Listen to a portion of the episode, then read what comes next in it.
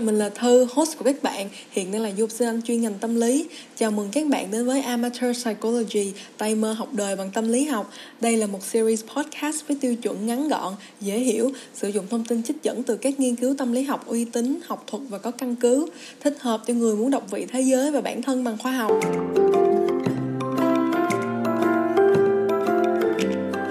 Ở episode 6, chúng ta sẽ cùng nhau tìm hiểu về tình bạn, một khái niệm hết sức là riêng tư và kỳ lạ. Nói riêng tư là bởi đối với mỗi chúng ta, ai cũng có cho riêng mình một định nghĩa về tình bạn và một thang đo hết sức cá nhân về mức độ thân thiết của mình với một ai đó, để từ đó sinh ra các danh từ như là BFF nè, bạn thân nè, bạn xã giao hay là bạn bè.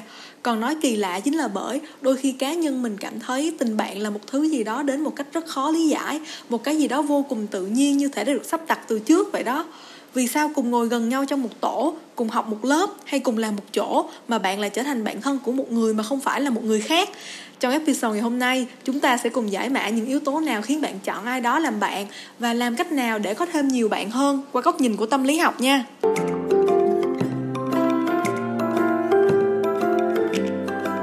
Quyển Psychology of Friendship năm 2017, Hojet và Moyer định nghĩa tình bạn là một mối quan hệ đồng lứa trên tinh thần tự nguyện và không đòi hỏi một sự trang trọng nào.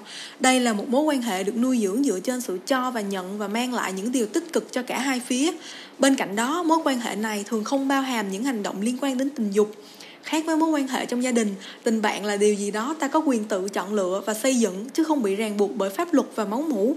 Cũng khác với mối quan hệ đồng nghiệp hay là cấp trên, cấp dưới ở cơ quan, tình bạn là một cái gì đó không trang trọng, mang tính cá nhân và không phân biệt thứ cấp, trong khi các mối quan hệ nơi công sở thường được liên kết với nhau bởi hợp đồng và điều lệ theo nghiên cứu của Nayer, Roth, Wagner và Lang năm 2011, có hai yếu tố cần thiết để xây dựng các mối quan hệ trong đời của con người, đó là emotional closeness hay gần gũi về mặt cảm xúc và reciprocity hay sự hồi đáp của cho và nhận trong mối quan hệ. Trong đó, gần gũi về mặt cảm xúc thường được tìm thấy ở các mối quan hệ máu mủ ruột thịt, nhưng vẫn có thể tìm thấy ở các mối quan hệ như tình bạn và tình yêu. Tuy nhiên, sự hồi đáp của cho và nhận thường được duy trì bền vững trong các mối quan hệ trong gia đình hơn là các mối quan hệ không máu mủ trong nghiên cứu của Icking và Van Tiberg năm 1998.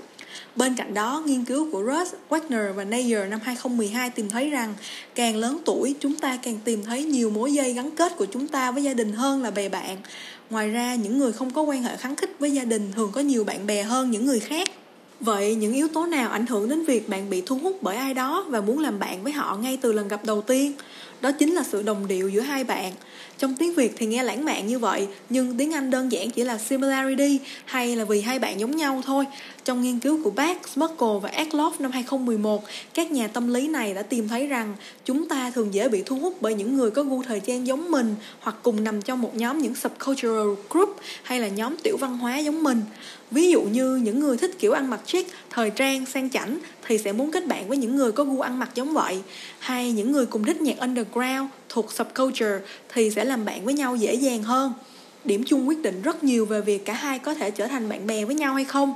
Bên cạnh những tiêu chí bề nổi này thì các yếu tố khác như là thái độ sống, giá trị sống, nhóm tính cách, tôn giáo, trình độ học vấn, điều kiện kinh tế, tuổi và giới tính cũng cần sự đồng điệu để cả hai có thể mến nhau và trở thành bạn bè những người như thế nào thì sẽ dễ dàng được yêu thích và khiến người khác muốn kết bạn với họ cùng ở trong nghiên cứu ở trên, bác và đồng nghiệp đã tìm thấy một vài xu hướng tính cách khiến bạn dễ dàng được yêu thích hơn bình thường và làm cho người khác muốn trở thành bạn của bạn một trong hai xu hướng tính cách được tìm thấy sẽ khiến người khác nhận định tích cực về bạn là sự hướng ngoại hay là extroversion những người có tính cách hướng ngoại thường có nhiều bạn bè hơn và nhanh chóng kết bạn với người khác hơn.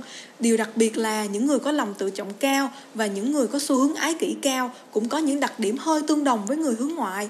Từ đó, họ cũng dễ dàng quyến rũ người đối diện ngay từ lần đầu gặp gỡ mình đoán là khi nghe đến đây, một vài bạn introvert hay là hướng nội sẽ bắt đầu trở nên lăng tăng là có phải hướng nội thì sẽ không thể kết bạn nhiều hay không? Vậy thì mình sẽ chỉ ra một vài mẹo hay đặc điểm xu hướng tính cách hướng ngoại mà bạn có thể fake it till you make it hay là giả bộ cho đến khi bạn là nó để có thể dễ dàng gây điểm với người bạn giao tiếp cùng nha một trong những cách dễ thực hiện nhất đó là ăn mặc một cách bóng bẩy, có gu và thời thượng hơn. Mình biết là nói đến đây thì nghe quá là phù phiếm đi, nhưng nghiên cứu cho thấy những người ăn mặc có gu thường sẽ thu hút được nhiều người hơn và đây cũng là một đặc điểm nhiều người hướng ngoại có. Chăm chút vẻ bề ngoài tưởng không quan trọng trong tình bạn nhưng lại quan trọng không tưởng các bạn nhé. Một đặc điểm khác bạn có thể bắt đầu luyện tập đó là cười nhiều. Nghiên cứu của bác và đồng nghiệp năm 2011 cho thấy những người hướng ngoại thường cười nói huyên thuyên và tự tin trong giao tiếp của họ. Điều này khiến người đối diện dễ dàng thích họ ngay trước khi biết rõ tính cách con người họ nữa. Ngoài ra, người có tướng đứng, ngồi, đi lại tự tin và quả quyết cũng dễ khiến người khác có thiện cảm và muốn kết bạn hơn. Việc cử động tay minh họa khi nói chuyện cũng thể hiện sự tự tin trong nói chuyện của bạn nữa, đặc biệt là với một mật độ vừa phải và lực nhẹ nhàng. Mẹo cuối cùng đó là những người có giọng nói thân thiện, dõng dạc và cách nói chuyện không dông dài cũng khiến người ta yêu thích ngay từ lần gặp đầu tiên hơn. Một nhóm tính cách thứ hai cũng dễ dàng được yêu quý là agreeableness hay là tính đồng tình. Những người thuộc nhóm tính cách này thường có xu hướng nhường nhịn, quan tâm người khác nhiều hơn là bản thân mình. Từ đó những người này gặp ai cũng nghĩ rằng họ là người tốt và sẽ thích họ ngay lập tức. Từ được thích mà đối tượng sẽ yêu thích ngược lại người có tính đồng tình cao này. Cuối cùng, ngoài hai xu hướng tính cách là hướng ngoại và dễ đồng tình, thì khi đã được yêu thích, người ta sẽ có hai kiểu nổi tiếng. Hai xu hướng được yêu thích và dễ dàng kết bạn được nghiên cứu của Stoffer, Eckloff, Nestler và Bach năm 2013 nói đến là nổi tiếng kiểu agency hay tập trung vào bản thân mình và communion hay tập trung vào cộng đồng. Đối với kiểu đầu tiên, người này được yêu thích do tính cách quyết đoán, xông xáo, cá tính, thống trị. Ngược lại, người được yêu thích theo kiểu communion sẽ được yêu thích do tính dễ đồng tình, thể hiện tình cảm, ấm áp, hiền lành và coi trọng nhu cầu của người khác. Nghiên cứu cho thấy người ta thường cho những người nổi tiếng kiểu agency là có địa vị và quyền lực. Tuy nhiên, xét về mặt được yêu thích thì người coi trọng người khác vẫn được yêu thích nhiều hơn.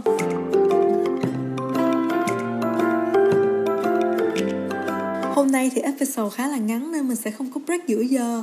Vậy nên như mọi lần, bạn nào muốn đọc thêm về các nghiên cứu mà mình nhắc đến trong episode ngày hôm nay Thì có thể check out website của mình. Mình sẽ để link ở trên phần description của podcast nha.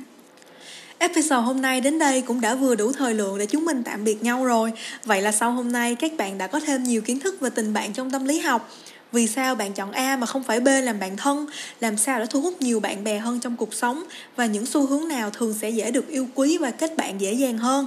Mình mong những thông tin ngày hôm nay sẽ hữu ích cho các bạn đang tìm cách phát triển nhiều mối quan hệ cá nhân để từ đó phát triển bản thân. Chúc các bạn kết bạn thật nhiều, được yêu thương thật nhiều. Anything is possible when you have the right people to support you.